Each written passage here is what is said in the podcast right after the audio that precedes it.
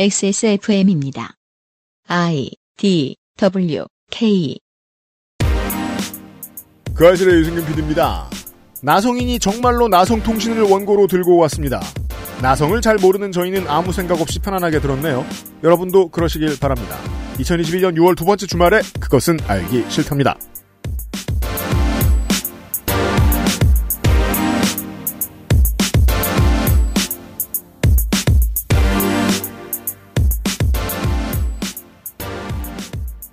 주말입니다. 주말 오후 3시쯤 됐어요. 이때 업데이트되는 그것은 알기 싫다입니다. 업데이트 얘기하니까 말이에요. 어, 한국인들 중 팟캐스트를 들으시는 분들 절대 다수가 이용하는 팟빵 플랫폼의 경우에 최근에 문제가 좀 있어서 저희들이 올리는 시간에 제때 업데이트가 되지 않습니다. 항의도 해보고 하고 있는데 잘 안 돼서 사과드립니다. 앞으로 뭐 팟빵 측도 곧 수정을 할 것 같고 저희들도 다른 방법을 어떻게든 해보려고 최대한 알아보고 있습니다. 지난주에 이어서 약간 늦은 업데이트 사과드리겠습니다. 윤세민 에디터가 있고요. 네, 안녕하십니까. 윤세민입니다. 듣고 싶은데 잘 안 되는 분들은, 다른 플랫폼들을 좀 이용해 보시면 어떨까? 그렇죠. 유튜브나 사운드 클라우드 혹은 다른 팟캐스트 프로그램이 요즘에 많죠. 그렇죠. 네. 네. 어, 이제 스포티파이도 쓰기 시작하시고 저희들이 다른 플랫폼들을 최대한 늘려보려고 애를 쓰도록 하겠습니다. 네. 어디서나 들으실 수 있도록요. 죄송합니다. 불편을 끼쳐드려서. 잠시 후에 나성인과 함께 셋이 네 고향 이야기를 해보도록 하겠습니다. 여기서 내는 아인가요? 어인가요? 어이죠. 네 고향. 어, 참고로, 음. 구글맵을 미리 준비해 놓으시면 편합니다. 어, 세계 지도를 볼 수 있는 앱을 보시면 네. 네, 편합니다. 누가 저 그런 소품 하나 만들어줬으면 좋겠어요. 지구본인데 네. 태블릿처럼 확대가 되는 쓸 거야. 수 있는. 그렇죠. 저 옛날에 얘기하지 않았나요? 그, 이렇게, 잡지 같은 걸 이렇게 화장실에서 보고 있다가, 네. 변- 변기 위에서 보고 있다가, 사진을 보고 이렇게, 핀치 아웃 해본, 아, 아. 장내, 이러면서 이렇게 늘려본, 손가락으로. 그것 때문에 인스타에서 좋아요 실수로 많이 누르죠. 아, 그래요? 두 번 누르면 갤러리에서는 확대되잖아요. 아, 그렇구나. 그 습관 때문에. 자. 지도 앱이 있으시면 이야기를 듣는 게 더 즐거우실 수 있습니다. 물론 로스앤젤레스 사시는 분들은 그냥 여러분 동네 얘기입니다. 네. 그것은 알기 싫다는 경기도 김치의 진수 콕지복 콕김치 면역 과민 반응 개선에 도움을 줄 수도 있는 알렉스 핸드워시와 올인원 수업도 역시 빅그린 안심하고 쓸 수 있는 요즘 치약에서 도와주고 있습니다. 사람들은 면역 과민 반응을 잘 알지 못합니다. 그러나 우리가 말할 수 있는 것은 단 한 가지. 알렉스는 면역 과민 반응 개선에 도움을 줄 수 있는 건강 기능식품입니다. 혹시 광고를 듣고 계시는 본인이 면역 과민 반응이라고 생각하신다면 알렉스가 당신에게 도움이 되어 드릴 수 있다는 말이죠. 비싸서 안 사시겠다고요? 그럼 당신이 지금까지 그것 때문에 쓴 비용이 얼마인지 계산해 보세요. 콕 집어 콕 믿어도 되는 김치를 찾을 땐 콕 집어 콕 햇서 빙진 김치 재료부터 공정 유통까지 안심 직접 구매한 재료로 만드니까요 그러니까 김치가 생각날 땐 콕 집어 콕 과일 먹을 거였으면 양치는 이따 하지 그랬어. 왜? 맛있는데 과일? 방금 이따 끈 거 아니야? 이가 막 시리고 혀가 마비돼서 과일 맛을 못 느낄 텐데. 아, 요즘 치약 모르는구나. 자연 유래 성분만으로 만들어서 입안을 자극하지 않거든. 오, 요즘 치약은 다 그래? 아니, 요즘 치약만 그렇지. 요즘 치약. 하루 세 번 자연으로 만든 치약. 성분부터 효과까지. 안심 치약, 요즘 치약. 네, 요즘 사람들이 쓰는 건강한 치약, 요즘 치약. 자연유래 성분으로만 만들어진 자연주의 컨셉의 치약입니다. 아닌 치약도 좋은 거 많아요. 다만 취향에 따라 선택하실 수 있을 따름입니다. 그렇습니다. 합성물질에 전혀 꿀리지 않는 기능성을 자랑하는 자일리톨, 자몽, 추출물, 키토산 등을 사용했습니다. 합성물질을 쓴다고 건강에 나쁘냐? 그것은 아닙니다. 그쵸, 그냥 취향 따라 고르는 겁니다. 우리가 뭐 땡파게티가 건강에 나빠서 땡땡로니를 먹는 건 아니잖아요? 그럼요. 네. 같은 글자네요. 어, 여타 치약과 다름에도 개운함은 그대로라 만족하시는 분들이 많습니다. 치약 맛이 있잖아요. 네. 네, 그래서 옛날엔 죽염을 되게 좋아했는데 저 개인적인 느낌으로 맛이 되게 깔끔해요. 민트로 확 아 이게 아니고 좀 맞아요. 깔끔한 느낌이 들어서 그 제가 제일 좋아하는 건 치약을 먹은 직후에 먹어서는 안 되는 음식의 리스트가 현저히 줄거나 사라졌다는 겁니다. 그렇습니다. 네. 판매 금액의 10%를 한국 소아암 재단에 기부하고 있습니다. 네. 만약에 요즘 치약이 정말 대중화되면 한국 소아암 재단의 그- 대주주가 제- 대주주가 없잖아 거기. 그렇죠. 아무튼 한국 소아암 재단에 많이 기부한 사람이 될 거예요. 그죠. 아너- 왕기부자가 될 네, 거예요. 그 저기 여기 아너스 클럽. 아너 소사이어티인가? 그렇죠. 네. 지금 액세스몰에서 10 플러스 2, 10개 사면 2개를 더 드리는 1년 내내 쓸 수 있는 할인 이벤트도 진행 중입니다. 액세스몰에서 요즘 치약을 확인해 보시고요. 보시고요.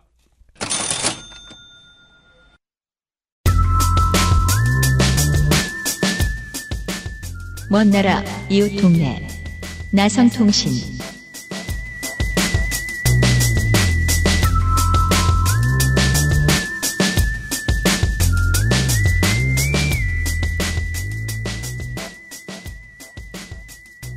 어, 5시 니고향 시간입니다. 아니구나, 우린 보통 이거, 이 얘기는 토요일에 업데이트 할 테니까. 3시 니고향 시간입니다. 소소한 이야기를 자주 하게 되네요, 이 올해 나성통신은. 어, 나성인 나왔습니다. 네, 안녕하세요. 홍영훈입니다. 아, 오늘 다른 거 없고 그냥 바로 결론으로 음. 오늘은 먼저 써온 원고의 제목 이게 오늘의 주제이자 결론입니다. 네. 제목이 진짜로 나성통신입니다. 6시 남가주. 이런 이야기예요 그렇죠. 아, 그 프로 하면 항상 청년회장이 항상 화두인데. 그리고 맛 그렇죠. 네. 맛없는 거 먹고 좋아하고 뭐 이런. 사실 제가 처음으로 XSFM에 출연할 때 나성이라는 별명을 받았는데 네. 이게 뭐 출연자분들이 아니면은 청취자분들은 이게 어떤 식으로 결정되는지 모르실 거예요. 출연자들도 몰라요. 네. 정말 이게 독단적입니다. 그냥 PD님이 그날 얘기도 안 하고 녹음에 들어와서 나성인 모셨습니다. 이런 식으로 이제 하시는 거예요. 그렇죠. 네. 처음에 가장 그 적응을 못한, 적응을 늦게 했던 사람이 농축산인이었어요. 네. 네. 뭐? 이러면서 문화, 문학인도 적응이 좀 더뎠고요. 다들 들어오면 알, 듣거든요. 네. 네. 네. 그래서 이제 저도 진짜 상상을 못 했는데 음. 제가 제일 텔레- 잘 적응한 게 이제 시사지셨고요. 네. 네. 나는 그거지. 이러면서 네. 아직까지 적응을 거부하는 게 이제 덕질인이고요. 그렇죠. 아, 거부하세요? 그럼 다, 뭐, 그러니까 그 형은 다 거부해요. 뭘로 불리고 싶어 하세요? 뭐 불리고 싶어 하시는 게 있나요? 그니까 말이에요. 티나 내지. 그렇지도 않아 또. 예. 심술 궂은 할머니 같아요. 물론 제가 캘리포니아 남부에 살긴 하지만 네. 나성이라는 게 너무 올드한 느낌이잖아요. 그럼요. 나성인이라고 하니까 제 나이가 무슨 50대 같고. 정말 1세대 60대, 70대. 네. 예. 그 한 가지만 말씀드리자면 제가 알기로는 음. XSFM에 주로 출연한 패널 중에서 제가 가장 어린 축에 속합니다. 뭐 깨지겠지만 네. 현재까진 그렇습니다. 아마 5회 이상 출연한 고정 게스트 중에선 제가 최연소지 않을까 싶습니다. 그럴 가능성이 높습니다. 네. 어쨌든 일말의 상의도 없이 나성인으로 정하시고 나서 이제 곰곰이 생각을 해봤는데 사실 정말로 LA에 대해서 이야기하는 경우는 별로 없었던 것 같습니다. 그렇죠. 작년에 이야기했던 홈리스 쉘터에 대한 이야기 정도가 로컬 정치에 대해서 얘기했고 네. 음. 나머지들은 아무래도 미국 전반적인 이야기가 많았습니다. 네. 그래서 생각하다가 음. 진짜로 좀 LA에 대해서 얘기를 해보자라고 생각을 했고 네. LA의 동네가 현재 어떤 모습이고 뭐 어떤 문제들 겪고 있는지에 대해서 말을 해보고 싶었습니다. 음. 걸어서 LA 속으로. 네. 그렇죠. 제 홍성갑 덕질인께서 항상 XSFM 원고를 쓸 때는 음. 뭔가 사회적 함의를 담아야 한다는 강박이 있다고 이야기하셨는데 저도 이걸 쓰면서 그렇지 않을까 했습니다. 음.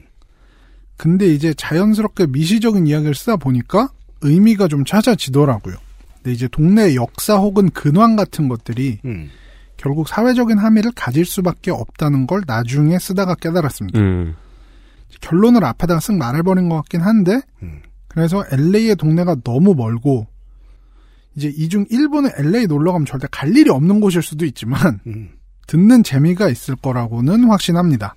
저는 해외여행을 가보기 전하고 후가 달라진 점 중에 하나가 해외여행을 갔다 왔더니 그게 달라 보이더라고요.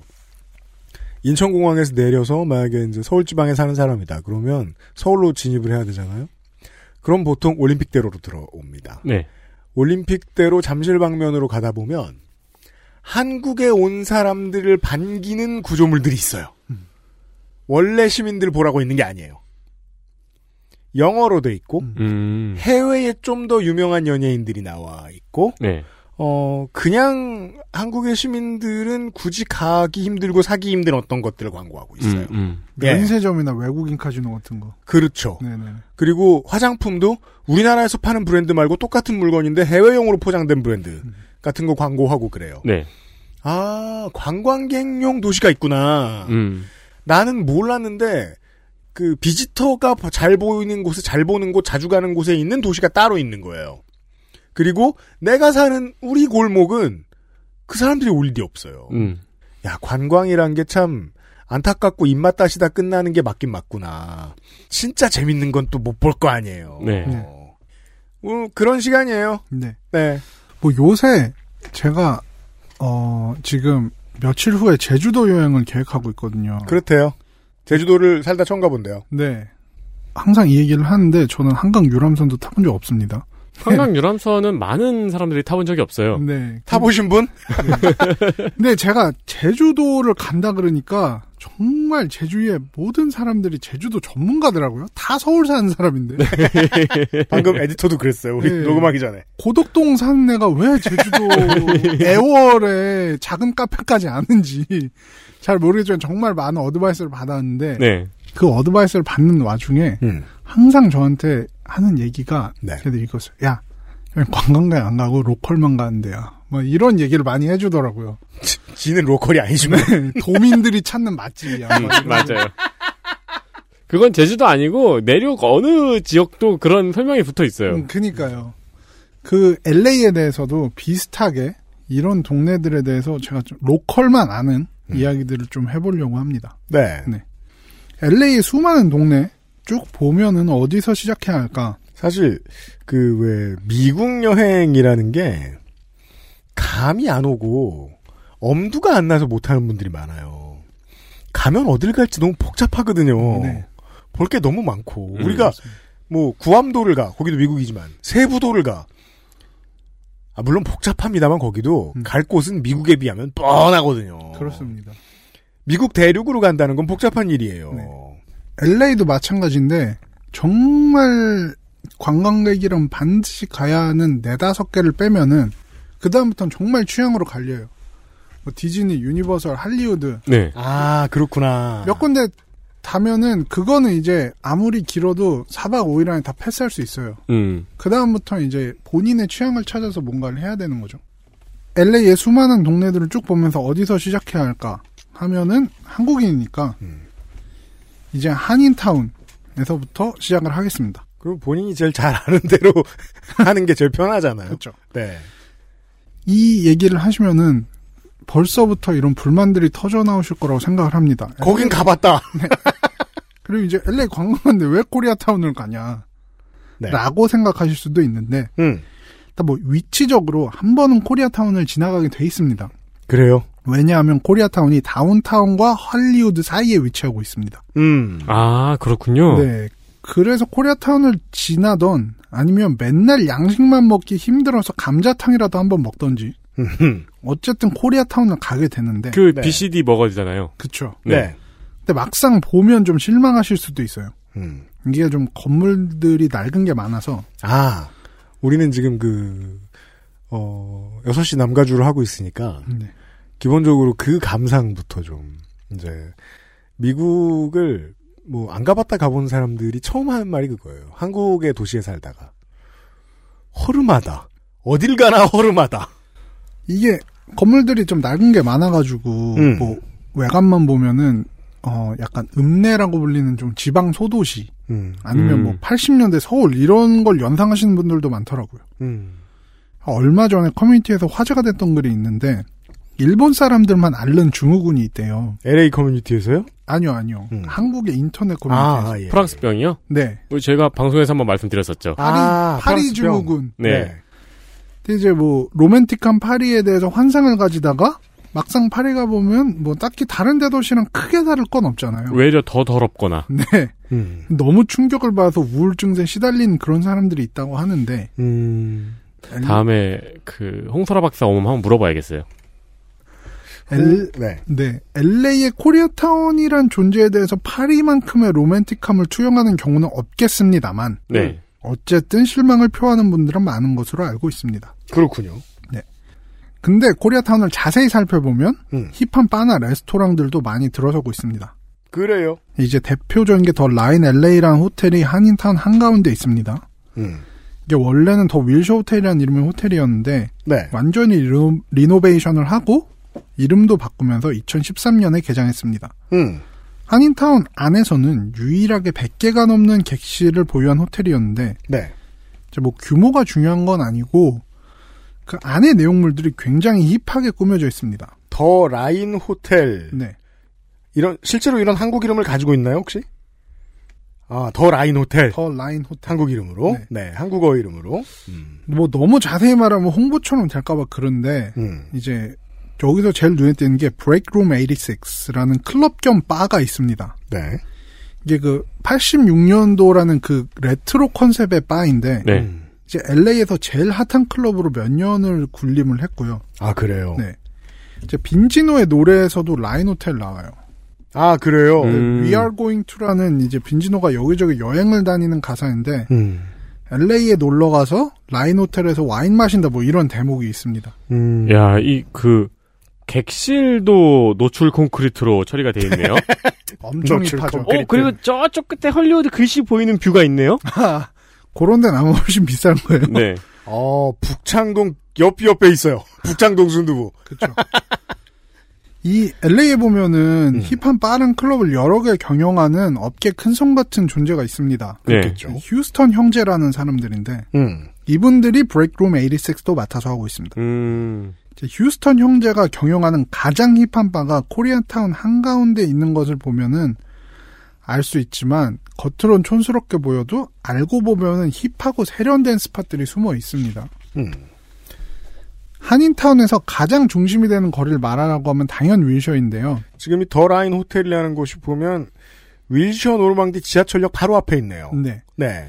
이 거리에 이름을 딴 큰 한인은행도 있었으니까 뭐 말 다 했습니다. 음. 근데 이제 윌셔에서 좀 떨어진 삼가가 있는데 음. 이 삼가를 이제 차를 타고 가다 보면은 진짜 낡은 느낌이 많이 나요. 무슨 인쇄소, 음. 명함 인쇄준 아니면 뭐 정말 낡은 술집. 막 이름이 뭐 낭만 이런 데 있잖아요. 그 아, 가만 있어봐. 그런 걸로 말하면은 요즘에 서울 지방에서는 뭐 을지로나 성수 같은 곳, 약간 그- 저는 어렸을 때 지나가다 보면 지금도 있는지 모르겠지만 차 타고 지나가면 삼양동 쪽에 이런 술집 많거든요. 음. 어, 낭만 그런 이름의 술집이 있어요? 막 물레방아 인생 이런 이름의 이제 술집들이 있어요. 윌셔 예? 3가에. 네. 네. 이런 곳들이 있는데 그 바로 옆에 락앤키라는 세상 힙한 바가 있습니다. 네. 이제 지금은 팬데믹 때문에 아닌데 음. 금요일 저녁만 되면은 한인타운의 그 낡은 술집 사이로 백인들이 줄을 길게 서 있어요. 락앤키 소셜 드링커리 앤 키친이라는 네. 곳이군요. 네. 네. 여기는 로스앤젤레스 관광청에서 추천을 하네요. 아 관광청 힙하네요. 네. 이렇게 재미있는 게 이 동네가 촌스러움과 힙함이 공존을 하고 있습니다. 요즘 그런 곳이 힙하죠. 네, 한국에서도 트렌드죠. 그렇죠. 네. 이유가 뭘까요? 일단은 위치적인 특성이 있습니다. 아까 얘기 드렸듯이 할리우드와 다운타운의 중간입니다. 음. 그래서 이제 할리우드에서 가깝고 다운타운에서도 가까운 곳이 한인타운입니다. 그래서. 이런 지리적인 이점이 있죠. 도시 형성이 일찍 되어서 90년대, 00년대는 낡은 느낌이었다가 2010년대, 2020년대가 되니까 낡은 느낌이 다시 힙한 느낌으로 재탄생한 그런 느낌이군요. 아, 음. 그쵸. 음. 제가 재작년에 왔을 때 익선동에 갔다가, 네. 익선동 멋있죠. 아, 익선동은 정말 좋았거든요. 네. 그래서 막 노포도 가고 그랬는데, 익선동 길을 쭉 산책하다 보니까, 갤럭시 홍보관이 있더라고요. 네, 있어요. 아, 음. 여긴 다시 안 와야겠다. 젠트리피케이션이 만개했구나. 한국이 그게 빠르죠. 네. 저런 저 저 저 물레방아 인생 그런 곳이 조금이라도 팔리기 시작하면 스타벅스가 쓱 들어오고 블루보틀이 쓱 들어오고 네 갤럭시 홍보관이 쓱 들어오고 이런 식이죠. 어쨌든 한인타운의 이미지도 뭔가 조용하지 않고 시끄럽고 다이나믹하고 밤 늦게까지 문을 닫지 않는 불야성 과 같은 이미지가 있습니다. 그게 보통 미국하고 별로 어울리지 않는 분위기 아닌가요? 밤까지 일을 하고. 그 유명한 어, 드라마죠.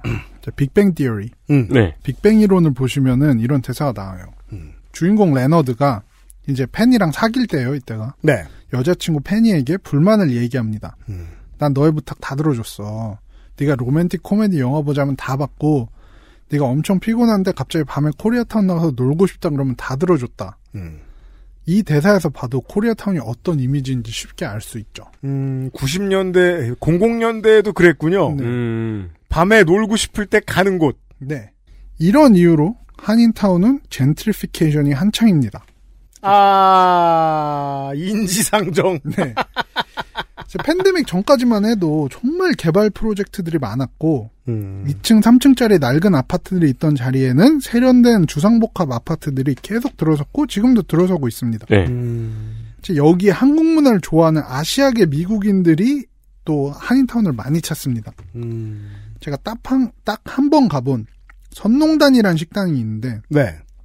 여기는 갈 때마다 중국 분들이 한 시간씩 줄을 서요. 선농단? 네, 그냥 전형적인 설렁탕집 이름 같은데. 네, 뭐 특별한 맛은 아닌데 뭐 꼬리찜, 갈비탕, 뭐 갈비찜 이런 것들이 정말 미친 듯이 팔려 나갑니다. 아, 네. 그쵸. 그, 이게, 에트닉 레스토랑. 그니까 그, 어떤 인종의 문화를 담고 있는 식당은 보통 본국과 달리 하나의 메뉴를 하지 않죠. 네, 겁나 여러 가지랍니다. 네. 네. 그리고 거기다 놀라운 게 음. 여기가 24시간 하거든요. 아하. 24시간 내내 이렇게 잘 돼요. 국밥은 한국에서도 주로 24시간 메뉴인데, 음. 어우, 여기 뭐 불씨도 보여주고 그러나 봐요. 예, 맞아요. 그 치즈 닭갈비, 치즈 갈비찜 하면은 치즈 등갈비찜 이런 거 하면은 음. 토치로 치즈를 녹여줘요. 아, 그런 것. 네. 네. 이렇다 보니까 한인타운이 정말 다양한 인종이 섞여서 노는 모습을 볼 수 있는 장소가 됐습니다. 그게 뭐 저는 사실 그걸 구경하고 싶어서 이제 그 안산 다문화 거리를 갈 때가 있어요. 네. 근데 사실 집에서 멀단 말이에요. 가기 힘들어요. LA 사람들은 그게 좀 재밌을 수 있겠네요. 이 동네 가면 이 나라 문화, 저 동네 가면 저 나라 문화. 가까운 곳에. 그러게요. 그런 거 있죠. 저 같은 경우에도 이제 타이타운? 약간 요런 데 가가지고 아, 타이타운. 타이- 네, 음식 먹기도 하고 음. 뭐 리틀 사이공 이런 동네도 있거든요. 아, 예. 그런 예, 데 예. 가면 또 베트남 음식 정말 기가 막히게 해주고 음. 음. 그다음에 여기 그 LA에는 리틀 도쿄도 있고 아, 그렇죠. 그리고 조금 떨어진 곳에 이제 작은 규모로 리틀 오사카라는 데도 있어요. 아, 그렇죠. 간사이와는 다르니까요. 네. 도쿄는. 그 고기도 이제 맛있는 거 많고 그런 음. 식으로 이제 다문화적인 즐거움을 맛볼 수 있는 곳이 꽤 있죠. 제가 이제 얘기를 하는 게 나름 관광 안내라는 컨셉을 가지고 있으니까 그렇대요. 그런 컨셉이래요. 네. 지금 알았어요. 참고로 선농당 옆에 있는 식당 이름은 바다 이야기네요. 아 거기 횟집인데 네. 아 바다 이야기인데 횟집이에요? 그렇죠. 한국에선 도박하는 데예요. 아, 그렇죠. 제가 볼 때 노린 장면 같아요. 음. 노린 장면 같은데, 네. 네. 어쨌든 이제 한인타운에 들르신다면 대체 무엇을 먹어야 하는가 음. 팁을 하나 드리고 가겠습니다. 네. 이제 한국계 미국인과 진짜 한국에 사는 한국인은 아무래도 생활 방식이 사고 방식 뭐 이런 게 다 다르잖아요. 그렇죠. 한국에는 소울푸드라고 하면 음. 세대마다 다르겠지만 음. 뭐 뭐를 얘기하실지 사실은 잘 모르겠어요. 피디님은 소울푸드라고 하면 어떤 거죠? 저는 일단 그 정의를 잘 모르겠고요. 네. 네네. 이제 내 문화 코드에 가장 깊이 자리 잡은 음식은 뭘까 생각하면 저는 제가 만든 떡볶이 정도. 네. 그게 이제 개인적인 것과 보편적인 게 그쵸. 다르잖아요. 그렇잖아요. 네. 개인 근데 또 커뮤니티의 보편이 있고 네. 더 넓은 커뮤니티의 보편이 있고 예. 음. 국가의 보편이 있잖아요. 어 나성인이 생각하는 건 뭔데요? 저는 제, 되게 재밌는 얘기를 들은 게 일본인들은 소울푸드 하면 다 카레를 꼽는데요. 음. 그렇죠. 자주 싸이 먹을 수 있고 집에서도 굉장히 많이 만들고. 접근성이 좋아야 돼요. 네, 네, 네. 그런 면에서 보면은 쉽게 이렇게 접근해서 많이 먹을 수 있는 거 언제든지 생각나는 거 하면은 한국계 미국인들의 소울푸드라고 하면 저는 역시 뭐 전설적인 북청동 순두부가 아닌가. 북창동 순두부는 코리아타운. 네.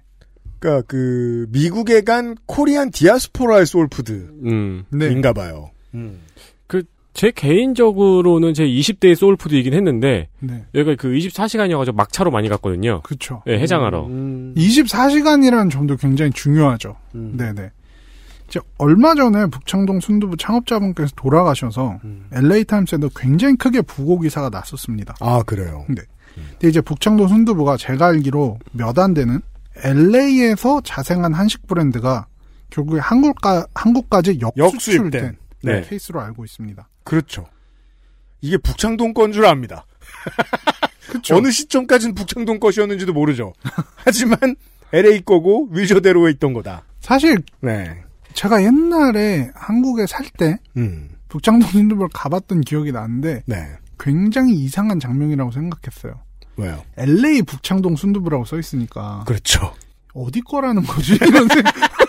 그게 이제 LA 북창동 순두부 마포 공덕점까지 해가지고 순두부 빼고는 전부 다 지명이잖아요. 네. 그렇죠.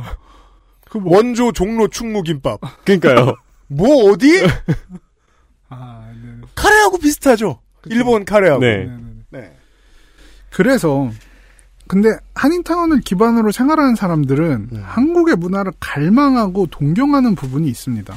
디아스포라의 일반적 특징. 네. 한국에서는 벌써 몇 년 전에 유행이 사그라든 아이템 중에 하나가 핫도그라고 있잖아요. 핫도그요? 어떤 핫도그? 땡땡 핫도그 해가지고 이제 막 겉에 뭐 많이 발라주고. 음. 아, 되게 막- 그 명량한 핫도그요. 그쵸. 네네네. 펀 핫도그. 네. 네. 그게 처음 한인타운에 들어왔을 때 음. 사람들이 두 시간씩 줄을 서서 먹었어. 그거 저기 카디비가 인스타에도 올리고 그랬잖아요. 아 맞다 그랬었지. 네. 키디비는 쳐다도 안 볼 텐데. 카디비는 네, 인증을 했다. 뭐 사실 그게 그렇게 특별한 맛은 아니잖아요. 네. 그냥 뭐 줄설 만한 것도 아니고. 음. 근데 하필 그 가게가 개점을 했을 때 음. 제 대학 후배가 한국에서 직장 생활을 하다가 LA로 잠시 여행을 왔는데 음. 한인타운에 뭐 오면 한 번씩 가게 되잖아요. 네. 갔다가 명랑 핫도그 앞에 줄을 선 광경을 본 거예요. 묘하죠. 그걸 보고 너무 놀라서 저한테 메시지를 보내더라고요. 음. 이게 대체 뭡니까 하면서 그렇죠. 그만큼 이제 한국 문화에 대한 동경이 있어요. 음. 뭐 유행하는 건 해보고 싶고 음. 근데 이런 반대의 케이스가 흔치 않습니다. 음. 그러니까 그 이민자 커뮤니티에서 되게 맛있는 식당이 생겼다더라. 그렇죠. 우리도 먹어보자라고 줄 서는. 근데 한국인들은 그런 건 거- 절대 없고 네네. 그냥 해외의 음식에 오리지널한 어떤 것이 들어온다더라. 이런 게 더 관심이 있죠. 그러니까 예를 들면은 이런 생각인 거예요. 그 한국에서 미국의 주류 사회에서 먹는 음식에 대해서는 트렌디하다고 줄을 많이 서잖아요. 음. 저는 사실 제가 LA에 살 때 몇 년 전부터 가끔 먹던 게 에그슬럿이라는 레스토랑이었는데 엑슬럿 우리나라도 들어왔죠. 우리나라에 들어와서 두 시간씩 줄 선다고 그러더라고요. 엑슬럿 줄 서는 거랑 이제 미국인들에게 설명해 드리고 싶은 것은 어 쉐이크 쉐이크쉑 버거, 쉐이크쉑 버거. 네. 인앤아웃 버거가 네. 엄청나게 인기 있는 것. 네. 네. 그런 것들이 이제 그런 거랑 비슷하다고 생각하시면 돼요. 근데 어쨌든 이게 한국 미국 내에서 소수자인 한국계 이민자 커뮤니티가 다시 본국으로 어떤 걸 수출했다는 거는 음. 나름 의미가 있다고 생각을 합니다. 음. 음, 두 번 강조하시는 거 보면 네. 진짜 그 이 코리아타운의 사람들한테는 중요한가 봐요. 네, 그 에이터님 말씀하셨듯이 이 24시간 하기 때문에 술 진탕 먹고 음. 생각나는 그 음식 그렇죠. 그게 진짜 소울푸드 아닌가. 네. 물론 지난 한 1년 사이에는 못 드셨겠지만 네. 많은 시민 여러분들이 그렇죠. LA에. 음. 그리고 이제 제가 생각하는 미국의 가장 큰 장점 두 가지가 있습니다. 네. 백신 빨리 맞을 수 있고 고기가 쌉니다.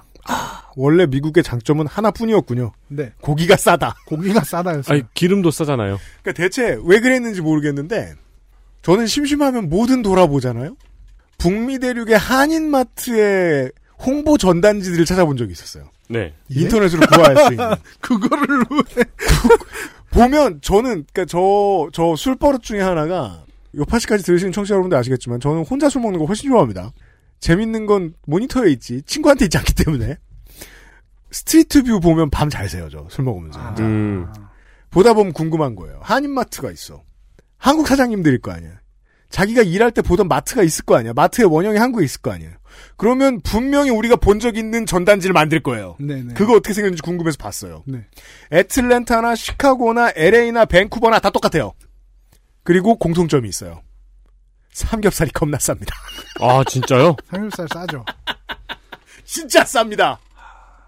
파운드당 아이고 제일 싼 건 닭고기라고 생각하는데 닭. 제가 이제 그 아까 얘기 드렸지만 아, 이게 언제 나갈지 모르겠지만 제가 식당에서도 파트타임으로 일을 하니까 네. 근데 닭고기는 진짜 아, 소고기에 비해서도 더 싸게 막 진짜 10분의 1 가격에 들어올 때도 있어요. 아, 자 네. 여기서 지금 문화 차이 하나 봤습니다. 소가 싸니까 지금 저렇게 말씀하신 거고요. 소가 워낙 싸니까. 네. 네. 진짜 이게 고기인가? 이런 생각이 들 정도로 이 가격에 고기가 요즘은 가능한가? 고기가 아니면 더 비쌉니다. 네, 그니까요. 네. 그럴 정도로 어쨌든 이런 육류가 싸다는 게 진짜 강점이고 음. 제가 엄청난 육식인이기 때문에 음. 고기를 정말 자주 먹는데 한인타운에 가면 여러 무제한 고깃집이 있습니다. 아 진짜요? 네.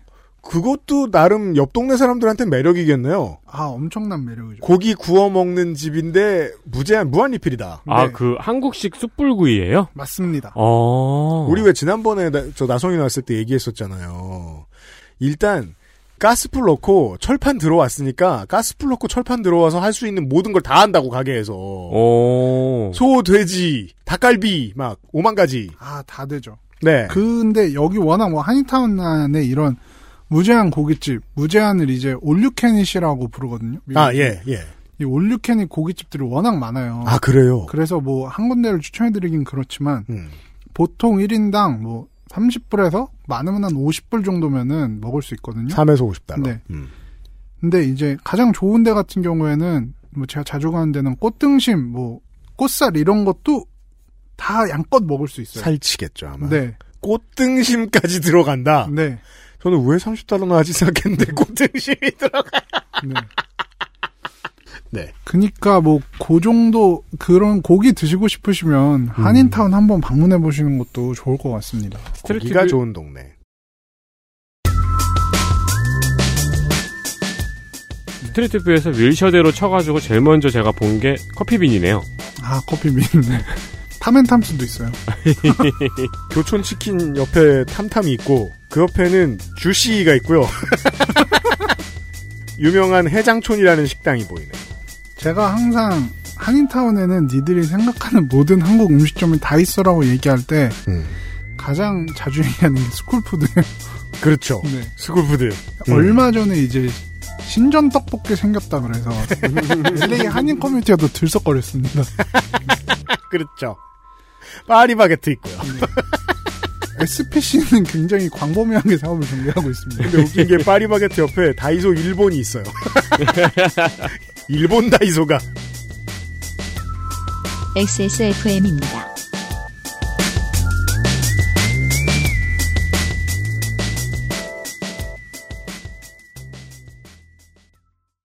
보스베리 추출물로 모근을 더 건강하게 자연 유래 성분으로 자극 없는 세정력 뛰어난 보습 효과와 영양 공급까지 Big Green 이젠 탈모 샴푸도 빅그린 헤어로스 샴푸 콕 집어 콕.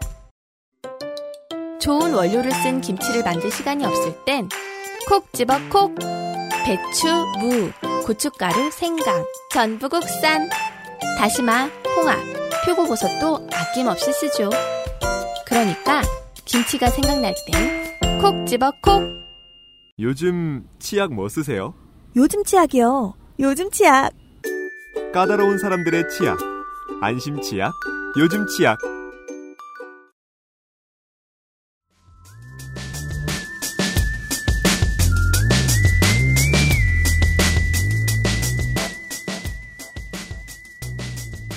그러면 이제 네. 한인타운 바로 옆에 있는 다운타운 가보겠습니다. 네. 다운타운 하면 저는 가장 먼저 생각나는 게 라라랜드에 나온 엔젤 플라이트입니다. 모르겠습니다. 그 한참 흥행 때 그런 얘기 나왔거든요. 라라랜드 아마 한국 사람들이 다 봤을 거다라고. 음. 네네네. 한국인들이 라라랜드를 정말 많이 봤죠. 그렇죠. 네. 이때 제 친구가 와이프랑 놀러 왔었어요. 네. LA에. 그래서 음. 제가 그 휴가를 내서 너희들을 안내를 해주겠다. 음. 그래서 이제 라라랜드 투어를 해줬어요, 제가. 아, 테마로. 좋네요. 그래서 다운타운 가고 그 어느 쪽에 가면은 거기서 식사를 했던 걸로 기억해요. 제가 그 남자 주인공이 피아노 치다가 쫓겨나는 레스토랑이 있거든요. 그렇죠. 음. 거기 가서 식사하고 네. 여기저기 가고 근데 제일 힘들었던 게 뭐냐면은 그 남자 주인공 여자 주인공이 이제 굉장히 높은 고가도로 같은 데서 서로 산책을 하면서 하는 장면이 나와요. 맞아요. 그게 이제 남자 주인공 여자 주인공이 첫 데이트하는 그 극장 만나는 그 극장 앞 음. 거기 근처에 있는 도로거든요. 네. 거기 가가지고 막 또 사진도 찍어주고 제가 음. 가이드 역할을 톡톡이 했어요. 근데 중간에 이제 가까이서 찍으면 멋있게 안 나오니까 저쪽 건너가서 찍어라. 근데 횡단보도 넘는 8차선 도로인데 이걸 건너서 찍으라는 거예요, 저한테. 그래서 아, 그건 내가 목숨이 위험해서 안 되겠다. 미안하다. 여기서 만족해줘라. 뭐 이랬던 기억이 있네. 근데 어쨌든 엔젤 플라이트는 다운타운에 있는 전차인데 음. 어디인가를 가는 목적이 없습니다. 아 그래요? 그냥 뭐예요, 걸어 이게? 올라가도 뭐 5분 10분 정도면 올라간 짧은 계단에 그냥 설치를 해놓은 전차예요. 아까 그러니까 제가 보는 저기가 끝인 거죠? 네. 제가 지금 입구와 도착지를 같이 보고 있거든요, 한 사진에서. 네네네. 음. 라라랜드 주인공 둘이 데이트를 할 때 잠시 보여지는데 네. 진짜 로맨틱하게 나와요. 물론 이제 막상 LA 다운타운을 가면은 주변이 그렇게 로맨틱하진 않습니다. 그래 보여요 제가 일단 봐도. 그러니까 고층 빌딩이 너무 많고요. 네, 홈리스 쉘터 때도 얘기를 했지만 LA 다운타운은 여전히 노숙자가 엄청 많고 음. 거리 더럽고 위험합니다. 네. 하지만 그래도 1980년대보다는 지금이 훨씬 나아졌다는 것이 사람들의 평인데 도시인데 안 그럴 리가요. 혹시 그 최근에 넷플릭스에서 엄청 유명했던 그 세실 호텔이라는 다큐멘터리 보신 분 있을지도 모르겠는데 네. 그게 이제 LA의 60년대, 70년대, 80년대에서 얼마나 그 다운타운 근처가 위험했는지를 설명을 해줘요. 어. 네네, 정말 범죄가 많았고 뭐 이런 얘기를 해주는데 음. 그런 시기를 지나서 현재 다운타운이 그나마 좀 살만한 곳이 된 것은 음. 다운타운 부흥 운동이 벌어지면서 새로운 건물들과 쇼핑몰들이 대거 들어서고 치안이 좀 나아졌기 때문입니다. 다운타운이라 부르는 이건 지금 고유 명사입니다. 네. 예예 예, 보통 이제 LA 사람들은 DTLA라고 불러요. 예. 다운타운, 다운타운 LA. LA. 다운, 다운, 음. 뭘까 그 한국의 도시에서는 그냥 뭐 종로. 그 사람 많이 있는 곳, 종 있는 곳. 그렇죠. 음. 이런 다운타운 부흥 운동의 중심에는 제가 전에 홈리스 쉘터 문제에서 소개를 했던 에리카세티 시장이 있습니다. 에릭 가세티 LA 시장. 네. 물론 정치인이란 사람들은 정치가 간섭하지 않고 자연적으로 발생한 일들에 대해서도 본인의 공로를 주장하는 것이 너무나 당연한 일이죠. 아 그럼요. 하지만 음. 전체적인 의견을 봐도 가세티 시장이 재임하던 시기에 다운타운이 훨씬 좋아진 것은 사실이기 때문에 네. 어느 정도 지분을 인정받는 부분이 있습니다. 그렇군요. 개인적으로 관광을 간다면 아트 디스트릭트 쪽을 권해드리고 싶습니다. 그래요. 이제 다운타운 바로 근처에 있는데 네.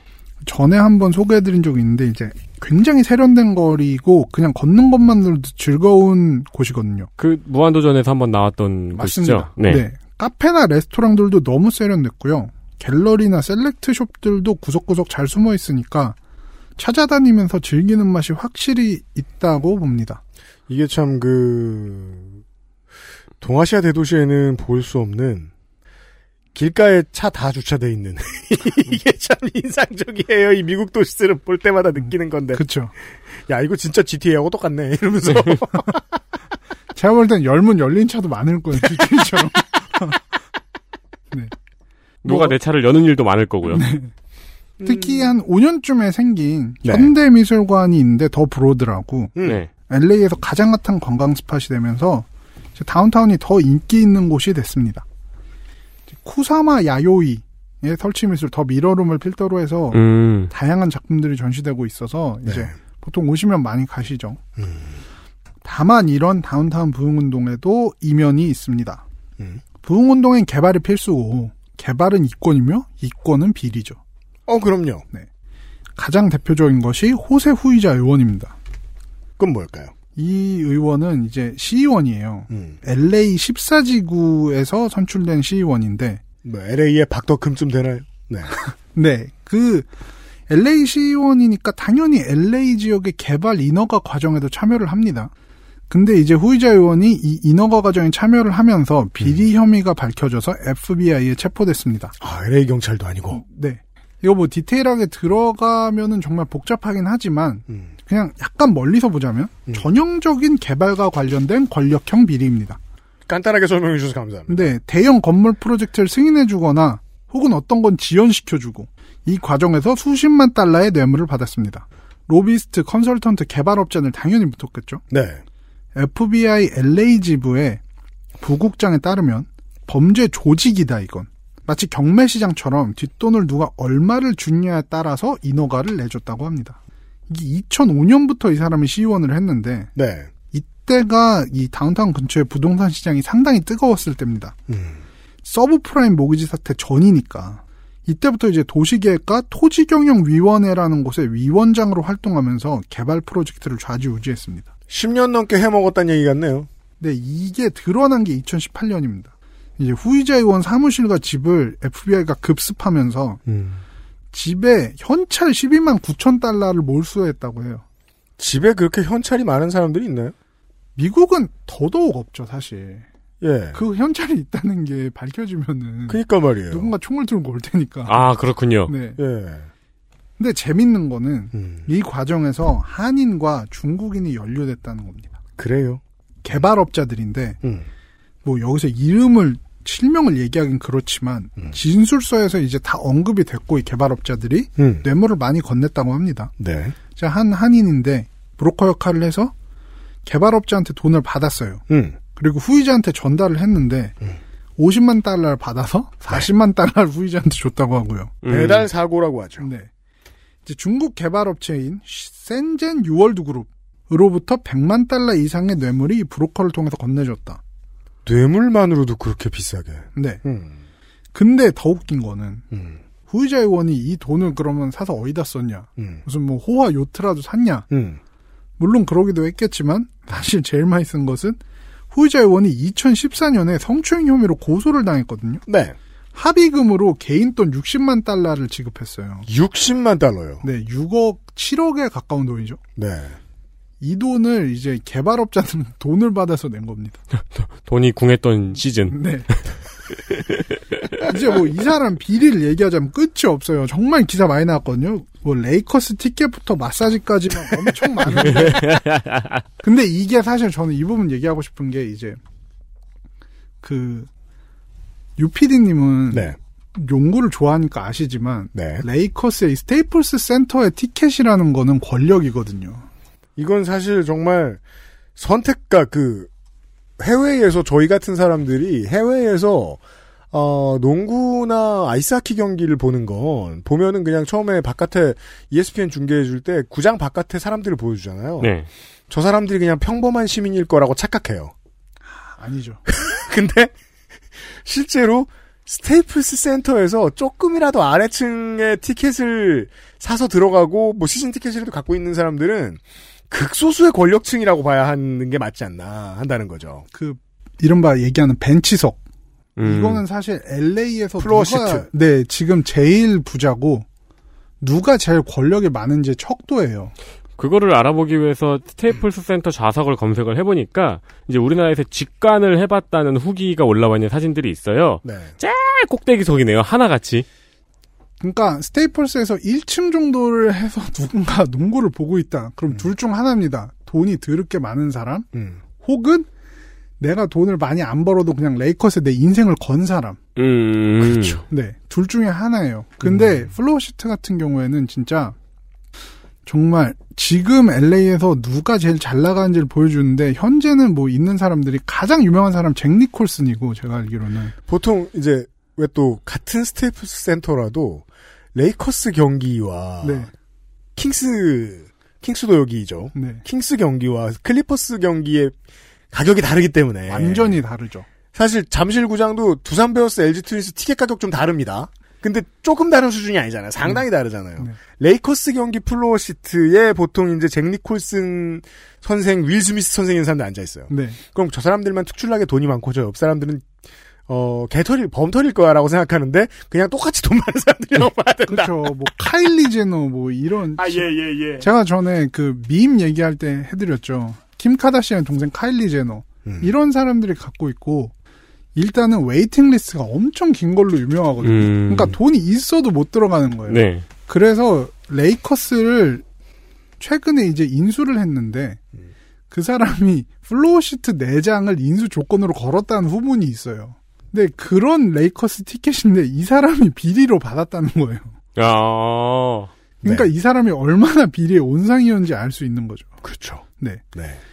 이제 LA 관광 가시면 당연히 다운타운 가시고 뭐 즐거운 시간 보내실 텐데 아 이게 중국 돈으로 뇌물 먹여가면 지금 건물이구나 이런 생각 그렇게 한번 해보시면 보시면 되겠다. 재밌을 것 같습니다. 네. 주말 나성 관광 시간입니다. 뭐 좋죠. 뭐 우리 밖에도 못 나가는데. 네. 네. 코리아타운과 시내 종로를 돌아보았습니다. 네. 그 다음에 갈 곳을 제가 지금 지도를 갖고 쳐, 다보고 있는데 조금 더 바깥쪽으로 나갑니다. 네. 네. 캄튼이랑 잉글루드 한번 아. 얘기해 보겠습니다. 남쪽으로 가면 나옵니다. 듣기론 정말 많이 들었던 그 캄튼. 캄튼. 이것도 제가 여러 번 말씀드린 바 어, LA 사투리죠. 네. 컴튼. 네. 콤, 콤, 콤프튼. 네. 자, 이거를 철저하게 정확하게 얘기해 드릴게요. C O M P T O N. 네. 이거를 뭐 정말 정확한 게 읽으면 콤프톤? 네. 이렇게 읽을 그게 정확한 어느 기준에서 정확한 네. 거예요. 그게 가장 아무튼. 독일식 발음. 네. 컴튼. 네. 우리, 우리나라에서는 모자에 많이 써 있어요. 네. 아, 맞아요. 네.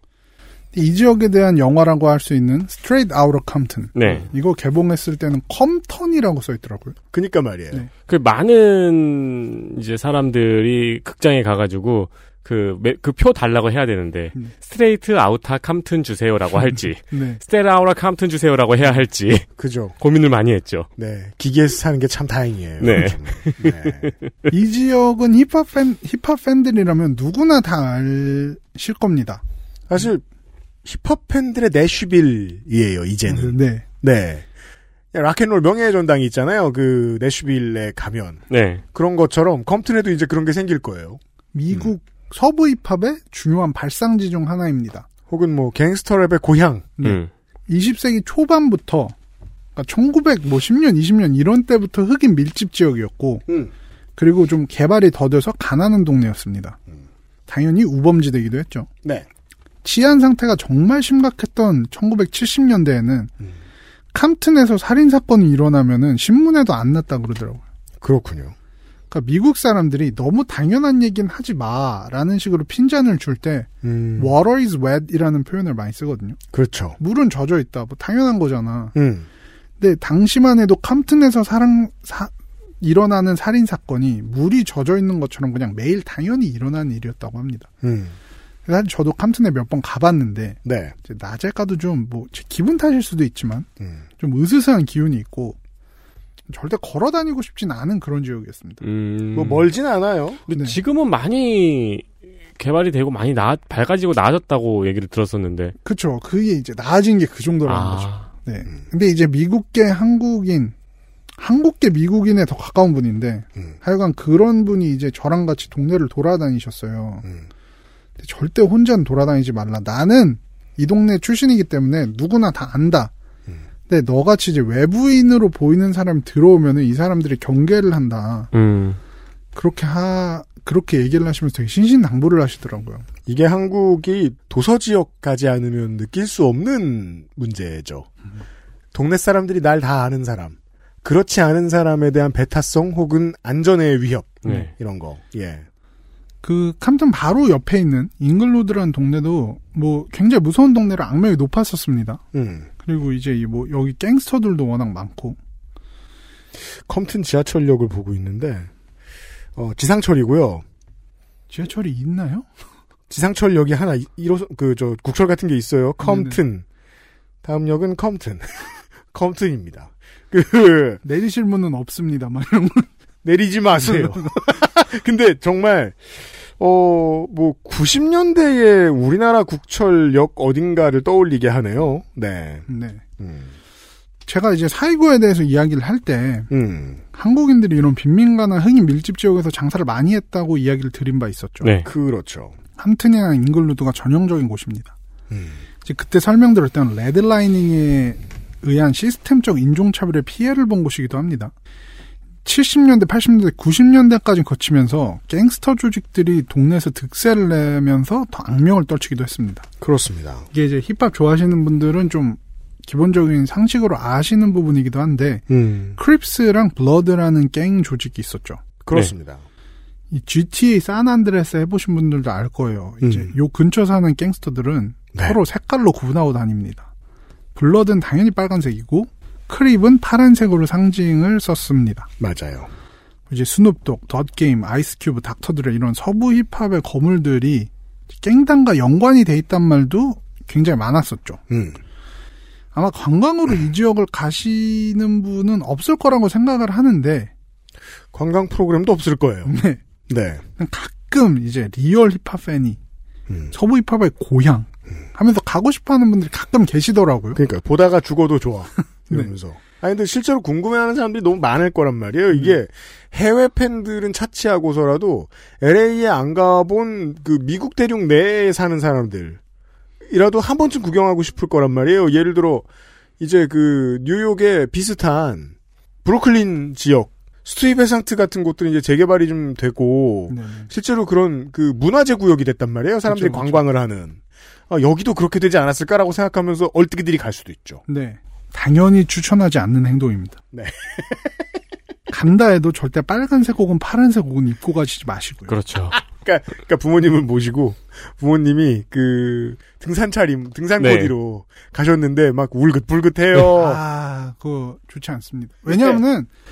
이 크립이나 블러드 갱이 사실 흑인들만 가입하는 게 아니에요. 아시안들도 가입을 할 수가 있어요. 음. 뭐 아시안 블러드 막 이런 사람들도 있고 그렇기 그렇죠. 때문에 조심해야 됩니다. 그리고 페이즐리 무늬가 있는 거 반다나 이런 거 있잖아요. 네. 페이즐리 무늬라고 하면 이제 우리가 흔히 그 손수건에 있는 무늬거든요. 요즘 그렇죠. 한국에서 작년부터 유행하기 시작했죠. 네. 제가 어릴 때부터 페이즐리 템들을 되게 좋아했었는데 네. 그것도 결국 음악의 영향이긴 한데 네. 네, 이게 이제 미국에선 깽단의 상징이거든요. 그렇죠. 그러니까 그 힙합 팬들은 페이즐리 아이템이 꼭 있죠. 네. 네. 이거 설악산 등반 기념 손수건 이런 거 절대 가져가시면 안 됩니다. 페이즐리 무늬가 있는 네. 미국에서는 이런 우범 지역 학교에서는 빨간 옷이나 파란 의상 못 입게 하거든요.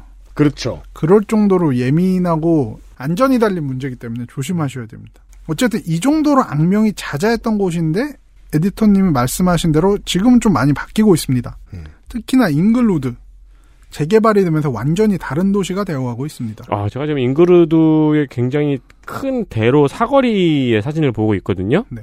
차가 다 도요타네요. 아 그래요? 네. 그 근처에 딜러십 있나? 아, 그러니까 그거는 그거는 저 비율로 생각하면 되죠. 미국에서 가장 많이 팔리는 차는 토요타기 때문에. 어, 네, 네, 저그 네. 속에 K5 한 대 보이네요. 네. 이 잉글루드가 좋아지는 이 현상의 중심엔 스포츠가 있습니다. 그렇죠. 바로 앞으로 미국- 가속화돼요. 네, 미국 최고의 인기 스포츠인 NFL 구단 중에 LA를 기반으로 하고 있는 두 구단 LA 램스와 LA 차저스가 사용하고 있는 소파이 스타디움이 있습니다. 네.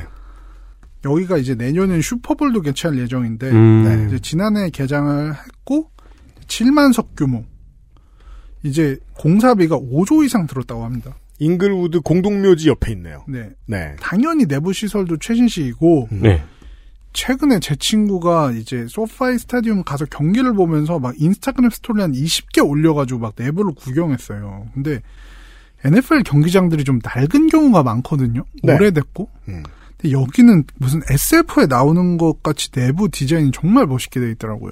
아, 와, 이게 얼마나 새 건지 아직 스트리트 뷰에 안 나왔어요. 오, 이- 저기 짓고 있어요. 짓고 있어요. DDP처럼 생겼네요. 아, 네네네. 맞아요. 맞아요. 아, 그렇게 하니까 갑자기 격이 떨어지는 것 같은 느낌인데. 그러니까 디자인 LA. 네. 근데 거기다가 이제 LA 기반으로 한 농구팀 클리퍼스 네. 올해 구장 착공을 할 예정으로 알고 있습니다. 크리퍼스가 이제 좀 전에 다운타운 이야기할 때 이야기해드린 스테이플스 센터를 떠나죠. 그래서 올해 지금 새로 나온 그 일요일 저지를 잉글우드 저지라고 부른다는 걸로 전 알고 있는데 애칭 삼아 그 뭐냐 깽단 생각나는 폰트를 하고 있죠. 아. 로스앤젤레스 써 있는데 네 클리퍼스가 이곳으로 온다. 그러니까 그 미국에서 스포츠란 참 신성한 것이라서 스포츠 팀이 움직이면 뭐랄까요? 설명해 주신 대로 젠트리피케이션의 끝판. 그렇죠. 네. 그 사실은 유럽 스포츠를 위주로 보시는 분들한테는 좀 생소한 개념일 거예요. 특히 축구 위주로 보시는 분들은 축구에선 연고지 이전하면은 향후 200년 정도 놀림받을 각오해야 되거든요. 그렇죠. 어, 그래요? 예. 뭐 지금 K리그 보시는 분들도 알지만 연고 이전한 팀은 지금까지도 조롱을 받아요. 음. 무슨 패륜 팀 막 이러면서 팬을 버리고 갔다 뭐. 근데 미국은 이건- 한층 덜하죠, 그 분위기가. 사실은 미국은 이런 팀들을 팀이라고 안 부르고 프랜차이즈라고 부르잖아요. 그렇죠. 그러니까 자기네들은 어디를 가도 된다는 거예요. 사업적인 필요에 따라서. 그렇죠. 네. 특히나 다른 사업은 몰라도 풋볼은 한 동네가 먹여 살리기엔 너무 큰 장사라 맞아요. 이전이 정말 세계에서 제일 자유로운 종목이죠. 프로 종목들 중에서 구기 종목들 중에서 LA 레이커스도 LA에 레이크가 없는데 왜 레이커스지라고 생각하신 분들이 있지 않을까요? 미네아폴리스에서 왔죠. 네, 원래는 레이크가 있는 지역에서 온 팀입니다. 겁나 추운 데서 왔죠. 네네네. 네. 그래서 스포츠팀이 옮기면은 당연히 동네 가치도 엄청 뛰는데 그죠. 유타는 인종차별하는 주제에 팀 이름이 왜 재즈냐. 뉴올리언즈에서 이사 온 팀이니까. 그쵸. 네. 소파이 스타디움 갔다는 그 친구 음. 그 감명을 받아서인지 모르겠지만 잉그로드의 집을 샀습니다. 정말 싫어합니다. 예. 데니엘 듣고 있니? 어. 아, 네. 싸서 그랬나요? 지금은 좀 싸죠. 근데 본인이 생각할 땐 여기는 무조건 오를 수밖에 없다. 그리고 보니까 지금 그 잉글우드의 소파 스타디움 근처의 집들이 개발이 안 됐잖아요. 네네네. 중소규모예요. 그렇죠. 평수가 작아요. 지금 투자하기 좋아요. 동네가 되게 널- 널널하네요. 그렇죠. 그래서 이제 그 원래 클리퍼스가 스테이플 센터 아까 얘기하셨듯이 쓰고 있었는데 마이크로소프트의 CEO를 지냈던 스티브 발머가 클리퍼스를 인수하면서 이제 이런 상황에 불만을 품고 구장을 물색한 겁니다. 음. 저희가 한번 뉴스에 다룬 적이 있었습니다. 그, 그 전 구단주의 인종차별 문제로 리그가 그 사람의 재산권을 박탈하죠. 그래서 구단주가 쫓겨나는 상황에 이르죠. 초, 초유의 상황. 아, 그렇죠. 그래서 새 구단주를 맞았는데 그 사람이 마이크로소프트의 스티브 발머였고. 네. 그때 소파이 스타디움을 준 잉그루드가 이 사람 눈에 들어왔고 여기에 구장을 짓게 됐습니다. 네. 음. 마침 그 로스앤젤레스 클리퍼스는 저희가 녹음하는 날 어, 유피님이 좋아하시는 뉴욕 뉴스에 졌네요. 이겼어요. 어, 진짜 신기한 경기였어요. 네. 어떻게 이겼는지 아직도 모르겠어요. 물론 새벽부터 봤기 때문에 어지러워서 그런 것도 있는데. 오늘 녹음을 오래 하기 때문에 피곤하단 말을 제가 못하는 이유가 그거예요. 농구를 봤거든, 새벽부터. 6점 차로 이겼네요. 닉스가. 네. 아. 네. 닉스 팬이신 유피님 할 말 많으실 것 같은데 네. 왜냐하면 이제 스티브 발머가 여기에 구장을 지으려고 하자 네. 이 근처에 있는 초대형 운동 경기장이자 공연장으로 쓰이는 더 포럼이라는 명물이 있거든요. 어 여기 크게 보이더라고요. 아까. 네, 여기는 사실 콘서트 LA에서 콘서트를 하는 아티스트들이 되게 서고 싶어하는 무대 중에 하나예요. 더 포럼 LA. 네. 유서 깊은 곳이기도 하고, 소파이 스타디움 바로 길 건너에 있어요. 네. 이 더 포럼을 가지고 있는 제임스 돌린이라는 사람이 제임스 돌란. 네. 뉴욕 닉스의 주인장입니다. 네. 네. 이분이 이제 별 희한한 짓 다 한 걸로 알고 있습니다. 네. 이분이 이제 뉴욕의 유명한 경기장이자 공연장 메디슨 스퀘어 가든도 가지고 계시거든요. 네. 미국 문화는 그게 좀 독특하잖아요. 그 공연장의 힘이 워낙에 세서 음. 오래된 공연장 자본이 케이블 TV도 만들고 공연장에서 일어나는 거의 모든 것들을 다루는 아, 맞아요. 구단을 아예 소유해버리죠. 대표적인 게 메디슨 스퀘어 가든을 홈으로 쓰는 뉴욕 닉스와 뉴욕 레인저스예요. 그 제가 기억나는 게 제가 제이지의 엄청난 팬인데 네. 제이지가 이제 은퇴를 한 번 했었잖아요. 그렇죠. 그, 때 이제 은퇴 공연을 다큐멘터리로 만들어서 영화를 개봉했었는데 음. 그때 이제 제이지가 그 마지막 은퇴 공연을 어디서 할까 막 고심을 하다가 그 은퇴 공연 전체적으로 프로듀싱도 해주고 음악적으로 도와주는 그 퀘스트러브라는 아티스트한테 퀘스트 전화를 러브, 네. 해서 딱 한마디 했대요. 음. We got the garden.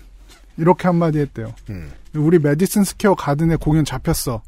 그렇죠. 이거에 얼마나 큰 의미를 가진지 알 수가 있는 거죠. 너무 특별한 무대. 네. 공연장의 힘이 어, 다른 문화 콘텐츠보다 더 센 경우가 많다. 음. 근데 어쨌든 뭐 이분, 이 돌란, 이분이 자기 경기장 옆에 바로 엄청난 대형 경기장이 들어서면 당연히 안 좋겠죠, 본인도. 음.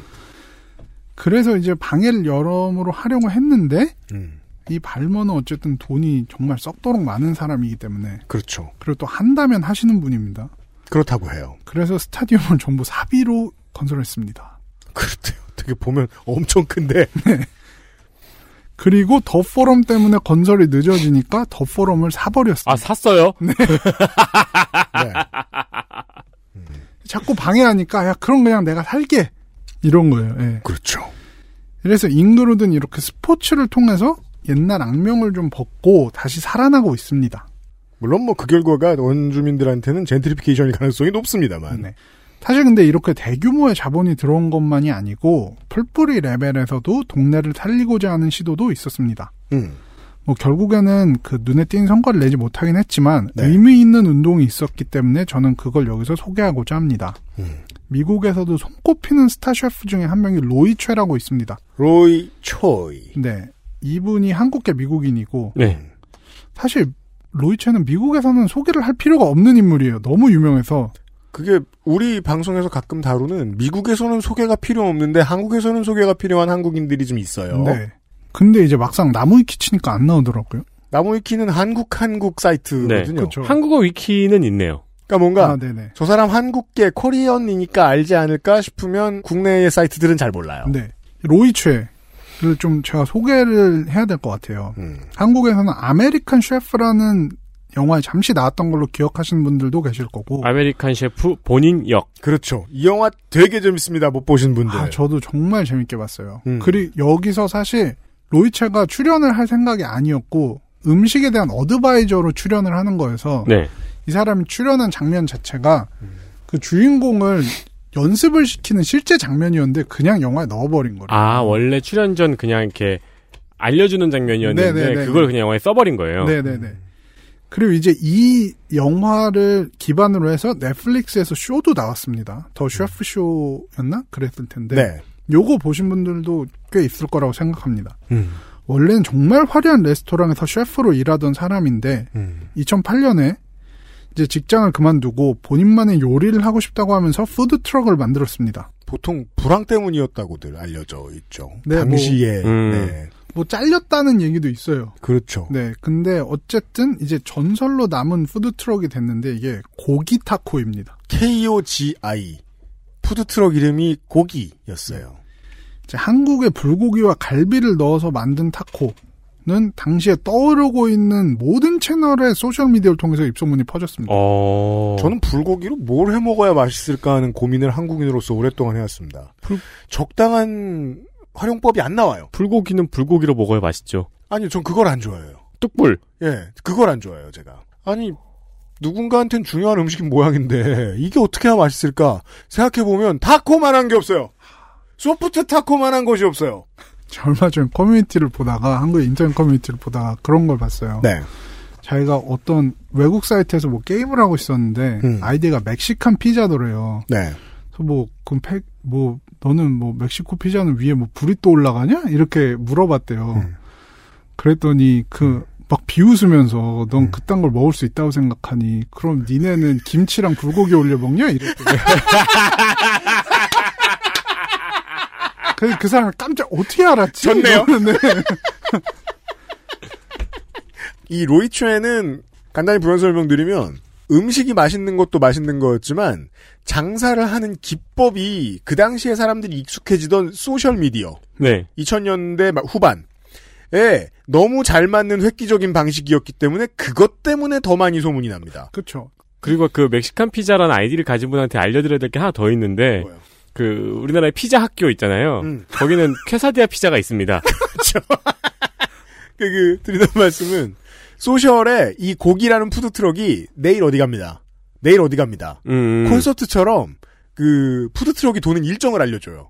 그러면 전국의 매니아들이 따라갑니다. 맞아요. 그러면서 알려집니다. 하입이죠. 네, 하, 하이브를 엄, 그러니까 하이브 제일 센 버스가 된 거예요. 네네. 전 세계에서. 이게 따라다니면서 먹는 사람이 생겼고 네, 더 셰프 쇼라는 그 넷플릭스 쇼에서 그 조나단 골드라는 사람을 이렇게 추억하면서 얘기를 해요. 음. 조나단 골드 지금 돌아가셨는데 LA 타임즈의 이제 음식 평론가로서 굉장히 오래 활동을 하셨고 조나단 골드가 맛있다라고 하면은 거기는 무조건 잘 돼요. 어. 그래서 이분은 자기가 그런 거에 책임감을 느껴서 나쁜 평론을 쓰지 않는 분으로 유명했어요. 음. 가서 마- 먹어보고 맛없으면 안 써요, 그냥. 그렇죠. 음. 맛있는 것만 추천하는 사람으로 유명했고, 조나단 골드의 뭐 추천 100개 레스토랑 이런 게 이제 LA 오면은 꼭 가봐야 되는 곳으로 되게 많이 자리를 잡았고, 음. 한식에 대해서도 이제 되게 조예가 깊은 분이었거든요. 음. 근데 그 사람이 이제 타코를 먹어보면서 한국 음식 문화, 멕시코 음식 문화 결합한 게 이게 LA를 담고 있는 음식이 아니냐는 식으로 평가를 했다고 해요. 음. 그러네요. 네네네. 네. 뭐 어차피 라틴 헤리티지는 엄청나게 큰 도시이고 네. 잠시 후에 또 설명해 주시겠습니다만 아시안 헤리티지도 점점 커가고 있는 곳이고 네. 어, 불고기가 들어간 타코는 LA의 음식이다. 네. 음. 이제 이후에는 이제 셀레브리티 쉐입이 됐습니다. 뭐 그렇죠. 우리나라에도 요새 그런 분들 많잖아요. 오 어? 우리가 처음 얘기한 윌셔 역 앞에 더 라인 호텔이 로이체 셰프 거네요. 로이체 셰프 음식점이 그 안에 있습니다. 호텔도 자기 거예요.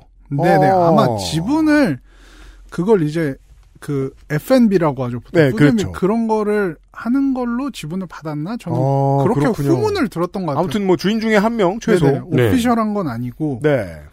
근데 이제 요새 어 미국에서는 이런 F&B에 대한 중요성이 너무 커지니까 아예 셰프 이름을 딴 호텔들도 나오거든요. 어. 네, 라스베가스에 가면 노부 호텔이라는 호텔이 있어요. 네. 노부가 일본에서 온 굉장히 유명한 스시 셰프인데 음. 미국에서 노부 하면은 스시랑 거의 그냥 동급의 말이거든요. 음. 그 사람이 따로 호텔을 지었을 정도니까. 음. 근데 이게 또 재미있는 게 제가 지금 조선일보에 나오는 이 로이체 셰프에 대한 기사를 보고 있거든요. 네. 저희가 그 선생이랑 나눴던 이야기 있잖아요. 음. 베네일런 헤엄친 그 철임 삼중연기 베네일런의 이야기. 네. 그것처럼 여기에도 그런 문단이 있네요. 로이체에게도 어두운 시절이 있었다. 스물한두 살 무렵을 그는 인생에서 가장 암울했던 때로 기억한다. 당시 로이체는 도박에 빠져 있었다. 이러면서 뭐 음. 어머니의 돈을 슬쩍하고 가족들의 물건을 저당 잡혀가며 도박판을 전전했다. 네.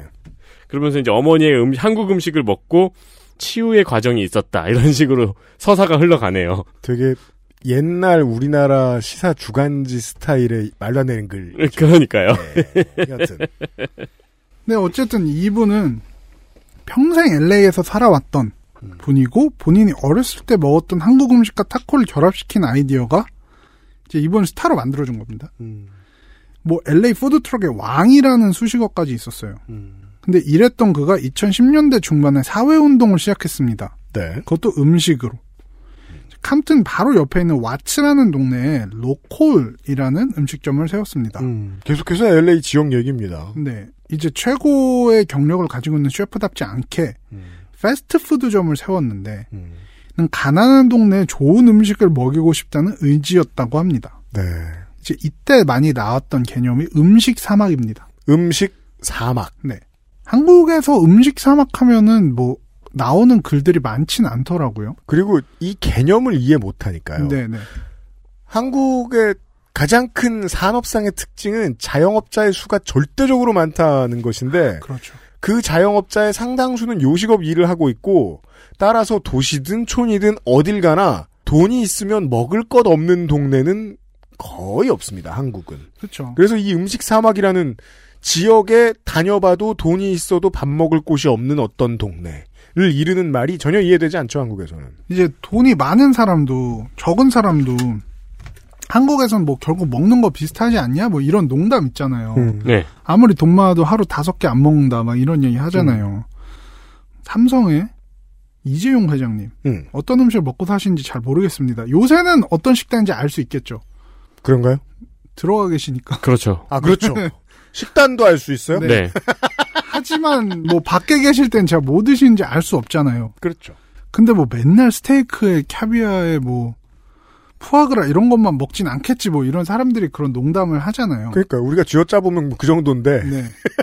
이 태생이 가난한 사람들이 상상력의 한계죠. 그렇죠. 음. 사실 그러니까 이렇게 얘기해야죠. 우리가 언제나 하는 얘기 있잖아요. 그 이건희 고 이건희 회장의 그 슈퍼카 리스트 이렇게 보면서 실제로 재산에 비해 어느 정도를 차에 썼느냐를 보면 겁나 검소한 사람이라고 어, 얘기하잖아요. 아 그렇죠. 그렇기 때문에 뭐 이 정도쯤 부자들은 아무리 비싼 음식도 의미는 없어요. 네. 그냥 음식이에요.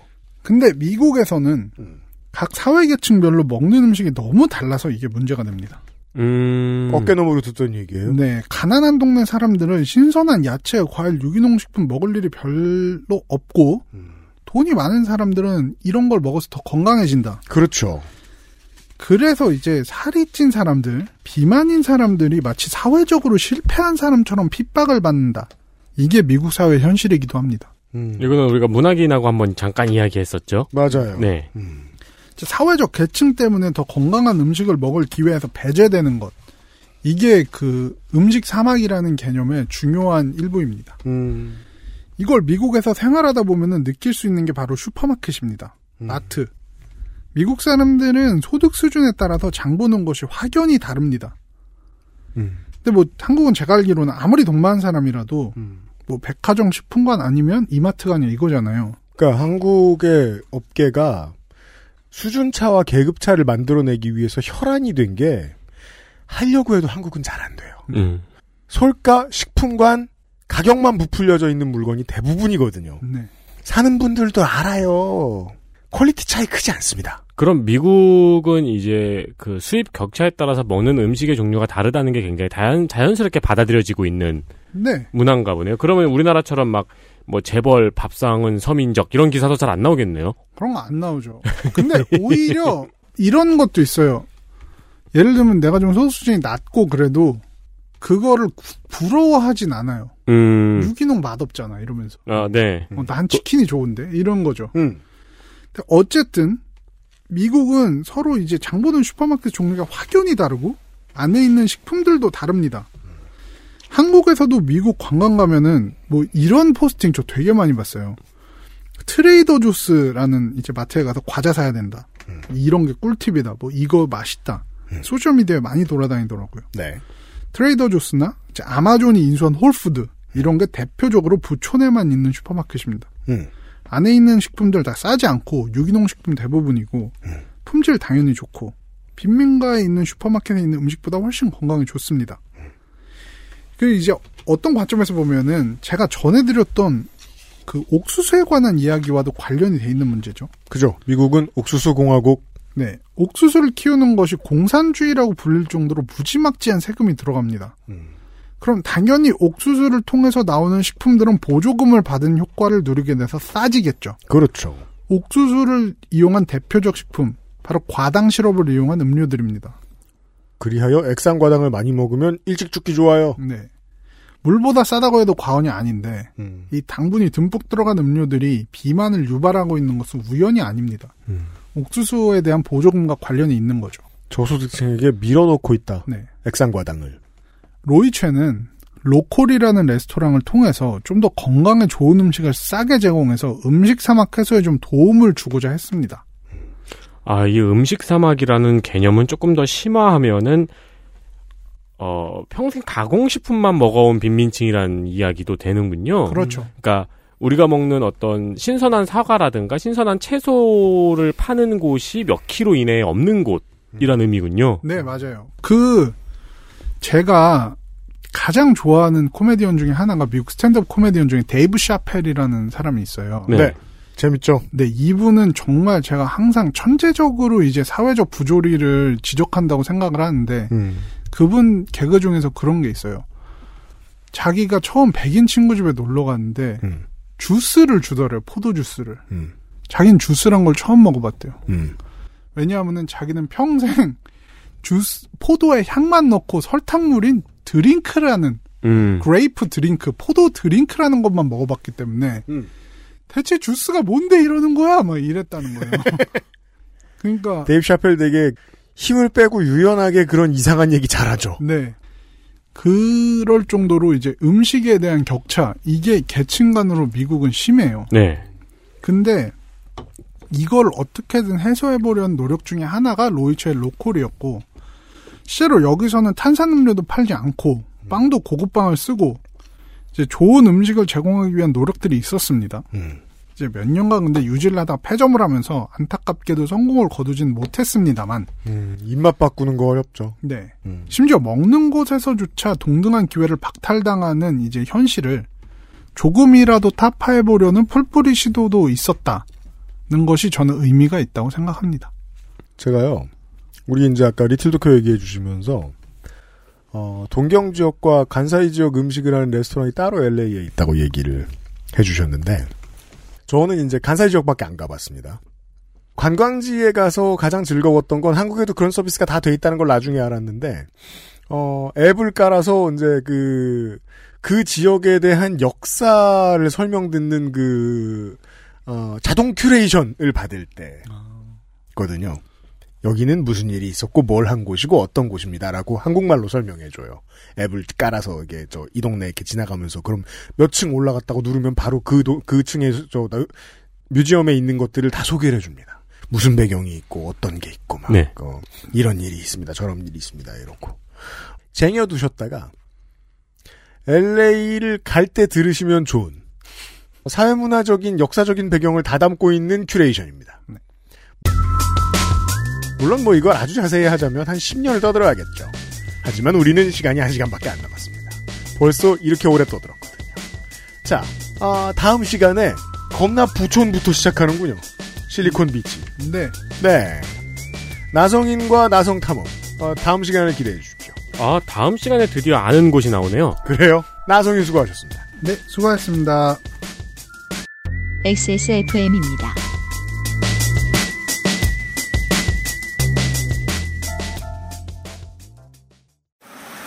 아, 아, 이봐 이봐 아, 미안해 내가 잘못했다고 그냥 남들 쓰는 대로 아무거나 쓰면 되는 줄 알았는데 당신이 이렇게 힘들어할 줄은 진짜야 그런 게 있는 줄 나는 몰랐다고 그렇다고 이런 식으로 나한테 이별의 통보를 하는 거야 가지마 이제부터 잘할게 어? 남은 거라도 지켜야지 정말이죠? 이젠 내 머리카락 지킬 수 있는 거죠? 구스베리 추출물로 모근을 더 건강하게 자연 유래 성분으로 자극 없는 세정력 뛰어난 보습 효과와 영양 공급까지 Big Green 이젠 탈모 샴푸도 빅그린 헤어로스 샴푸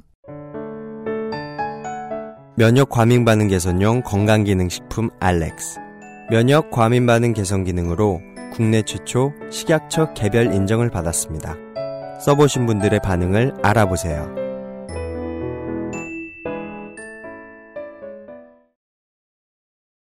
자, 이런 별 볼 일 없는 이야기입니다. 하지만요, 이게 위키 사이트에서만 하는 일이 아니라 본인들이 내가 사는 터전에 대해서 좀 알아보는 건 재미있는 일이잖아요? 네. 네. 그, 그 아실 청취자분들 중에서 오히려 이런 시시콜콜한 이야기를 더 좋아하시는 분들도 많죠. 네. 네. 이게 이제 여기저기 왔다 갔다 하고 이런 중년을 보내다 보니까 저는 지금 이제 등대고 자는 동네도 사실 잘 모를 때가 많거든요. 네. 네. 동네에 애정을 가지신 분이라면 꼭 LA의 얘기만은 아닙니다. 자, 의사소통입니다. 금주의 의사소통. 트위터에 이분한테는 선물 드리진 않을 것 같아요. PBLU 언더바 노조. 이분은 임동린 지회장이죠. 이건 이제 정확히는 화삼식품 노조 파리바게트 지회의 공식 계정이죠. 네, 관리자는 임종린 지회장입니다. 네. 한남동 패션파이브 앞에서 1인 시위 중인데, 전에 방송에서 들으셨겠지만, 이게 이제 그, 어, SPC 회장님의 자택이 있는 근처인 걸로 알고 있어요. 음, 패션5 근처에 자택이 있어요? 그런 걸로 알고 있어요. 아, 그렇구나. 어느 분이 계속 기웃기웃 쳐다보기에 싸울 준비를 하고 있었는데, 그렇죠. 보통은 이상한 놈들이니까요. 네. 네, 극우 유튜버라든가. 갑자기 다가오셔서는 혹시 빠바 지회장이시냐며 그 알실 팬이라며 악수를 청하시고 사연 쓸 거라며 한박 웃음 지으시며 가심. 해시태그 그 알실. 네. 얼- 얼마나 기웃기웃 쳐다보셨길래. 그니까 말입니다. 그리고 그분이 메일을 보내셨습니다. 네. SPC 본사를 지나쳐 가는데 임종린 지회장님과 동료분들이 피케팅을 하고 계신 모습을 보았습니다. 아니 이게 무슨 연예인을 만난 듯한 기분이지 뭡니까? 임종린 지회장님이 힘내세요. 저 그날 SPC 빵 안 샀어요. 괜히 찔려서. 많은 사람들이 SPC 제빵사들의 부당한 대우에 관심을 더 가지도록 주변에 알려볼 생각이고요. 네. 좋게 된 지회장님들을 응원하는 한 애청자 드림. 이러셨어요. 네. 네. 세상 모든 선출직이 그렇듯 노조 지회장도 권력이라 이걸 잘 못 쓰는 사람들도 많아요. 못된 노조위원장들도 많아요. 음, 미국 영화에서 보는 것처럼. 네, 한국에도 많아요. 어, 아무리 압박이 심해도 결국 권력은 어딘가에 생기거든요. 네. 우리가 이제 그 새로 생겨나는 노동운동의 흐름과 어, 새로 이제 활동가가 되는 이분들을 계속해서 저희가 조명해드리는 이유도 잘 운영하면 잘 할 수 있다. 좋은데 쓰일 수 있다라는 걸 계속해서 보여드리고 싶기 때문이거든요. 못된 사람들도 많으니까 좋은데 쓰이는 걸 많이 과시해야죠. 요즘 도인님의 활동을 이제 저는 주로 도인님 인스타에서 보는데요. 타투이스트 유니온의 도이 지회장. 그렇죠. 네. 도희 지회장의 활동을 보고 있으면은 어, 정치가 되게 아름다운 거라는 생각이 들어요. 신실한 종교인을 노조 지회장을 시키면 네. 요런 장점이 있을 수 있구나. 음, 요런 생각을 또 해봤습니다. 네. 네. 제가 아는 한 뭐 가족하고 종교 말고 별거 없는 양반이거든요. 네. 네. 그 실제로 그리고 이제 타투 머리숱도 없고, 법제화는 네. 이제 언론에도 많이 나오고 있고 네, 물론 갈 길이 뭐 겁나 먼데요. 그리고 이승훈 씨께서 메일로 보내셨습니다. 사법 PK는 제가 그 알실에서 가장 집중해 듣는 코너입니다. 유피디님은 믿기 힘드실지 모르겠지만 두 번째는 조성주 소장님 코너입니다. 아유 세상에는 저희 저 외할머니가 남겨주신 중요한 말씀인데요. 음, 바둑이고 있고 누렁이도 있고 그래요. 같은 사람만 있는 게 아니에요. 뭐 시사 아카데미 좋아하는 사람도 있겠죠 어딘가엔. 네, 그렇게 생각해요. 하지만 여러분을 그렇게 중요하게 여기진 않아요 제가. 근데 왜 계속 하는 거예요? 나도 좋아해요. 이번 회차를 들으면서 그래도 사법부 안에 많은 판사들이 자기 권한을 넘지 않기 위해 선을 그었다는 사실에 많은 위안을 받았습니다. 언제나 잘 모르는 집단은 마치 한 사람인 것처럼 보이잖아요. 그게 이게 우리가 그 소셜에서 정치 이야기 많이 하는 사람들한테 거리를 좀 둬야 하는 이유거든요. 네. 어떤 집단을 한 사람 어, 그 집단의 소속 개인하고 자꾸 동일시하려고 그래요. 그렇죠. 완벽하게 동일시하는 건 파시스트의 어법이에요. 네. 하지 않는 게 좋습니다. 제게 있어 사법부의 얼굴은 공부는 잘하지만 세상 동떨어진 엉뚱한 판결을 하거나 편견을 부끄럼 없이 쏟아내기도 하는 약간은 이상한 사람 같은 이미지였어요. 그거 안 하려고 우리 법 연구에 들어가는 거예요. 이번 회차를 통해 그 안에서도 역시 다른 서로 다른 사람들이 있다는 당연한 사실을 다시 느낄 수 있었습니다. 덧붙여 박판규 변호사께 질문하고 싶은 내용이 있습니다. 이번 회차와 관련된 건 아니고 평소 궁금하던 건데 이번에 김양호 판사가 내린 외교적인 판결을 보면서 이번 기회에 여쭤봐야겠다고 생각이 들었어요. 어, 외교적인 판결이라기보다는요. 그냥 개인적인 소리이죠. 판결문을 가장한. 중간에 애국가 가사를 썼어도 레포트는 레포트예요. 네. 중간에 외국말을 잘 들어야 돼. 서방의 국가들한테 외교에 도움이 안 될 수 있어. 아무리 핍박 받았어도 계약은 계약이야 이런 말을 쭉 써놨잖아요. 그건 네. 법적인 해석이 아니잖아요. 그래도 판결문에 썼으니까 판결이에요 그게. 네. 그게 법적인 해석이에요. 그리고 우리가 보기에는 법적인 해석이 없었어요. 제가 보기엔 법적인 해석이 없었어요. 여튼 판사가 재판을 할 때 사회에 미치는 영향을 어디까지 고려하는 게 옳을까요?